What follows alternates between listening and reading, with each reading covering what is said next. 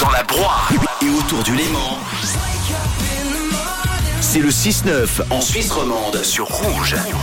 Allez, 7h08, bon vendredi 10 mars. Euh, on adore ce rendez-vous avec Camille chaque matin et du vendredi, évidemment, pour nous accompagner sur la route du week-end. Euh, tu nous donnes des petites infos croustillantes qui peuvent changer notre vie éventuellement ou, ou pas du tout. Hein. Eh bien, c'est ce qu'on va voir. Et oui, alors la première info, c'est sur la lumière. Lumière. s'il vous plaît. Lumière. Nuit, jour, nuit, jour, nuit. Alors, vous le savez tous, on a un capteur de lumière pour réguler notre organisme, c'est la rétine. Oui. Ça, je vous apprends rien, hein, d'accord? Alors, les chercheurs, ils étaient persuadés que la seule porte d'entrée de la lumière, c'était l'œil. Et écoutez bien, en étudiant les capteurs de lumière, le creux du genou en serait bel et bien un de capteur de lumière. Donc, le creux du genou est un capteur de lumière, comme la rétine. Ça a été prouvé. Alors, je vous rassure, le creux du genou a été pris au pif pour l'expérience, mais ça a marché selon les chercheurs. Donc, toutes les personnes qui mettent des pantacours, vous avez tout compris. Parce qu'effectivement, ça sert bien à quelque chose. Mais alors, euh, qu'en est-il du creux du vent C'est vrai Est-ce que c'est un capteur de lumière également Il faudra leur demander. On pourra le passer euh, aux, aux analyses. Et alors, on a également un capteur de coin de meuble au niveau du petit orteil, si jamais. Ah oui. Voilà, vous, vous le savez. C'est-à-dire qu'on peut se faire des clins d'orteil, quoi. voilà. Ouais, salut toi. Exactement. Donc maintenant, vous le savez, en capteur de lumière, il n'y a pas que la rétine, il y a bien le creux du genou. Intéressant. C'est Bon, euh, très ça, bizarre, je mais sais c'est pas, vrai. Ça va peut-être pas changer ma vie, mais en tout cas, euh, quand même, ça, ça me rend plus. Tu pourras peut-être le ressortir. Bah oui, incroyable. Alors la deuxième info, rien à voir, c'est sur l'homme le plus obèse de l'histoire. Il s'appelle John Borer Minogue. Vous pouvez aller voir sur internet si vous voulez. Il souffrait d'obésité. Il pesait, mais écoutez bien, 625 kilos.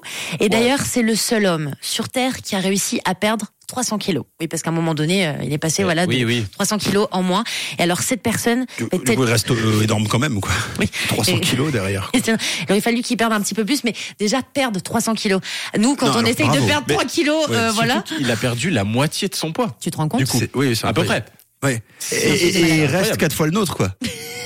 Euh, oui, Bah ouais, c'est vrai. Oui, c'est non, mais c'est, non, mais c'est ouf, c'est des, des, des, des proportions énormes. Et alors, bah, pour vous imaginer 625 kilos, je, je sais que c'est compliqué de se, de se les imaginer. Bah, je, je vais vous expliquer. Pour le déplacer à l'hôpital, ils avaient besoin d'un ferry, donc ils le déplaçaient euh, en ferry. 625 kilos. Incroyable. Ouais, ouais, ouais. Bon, il a quand même vécu jusqu'à euh, plus de 45 ans, hein, ce monsieur. Hein, donc euh, à plus de 625 kilos. J'ai envie de dire, c'est quand même pas mal. Hein Bon, en tout cas, c'est peut-être une maladie, par contre, hein, Oui, d'ailleurs. c'est clair. Souvent, dans ces, ces conditions-là, ces poids-là, c'est incroyable. Mais bravo pour la perte des 300 kilos parce que franchement, c'est beau. Et alors la dernière info, petit avant-goût du week-end, une info sur le vin ce matin.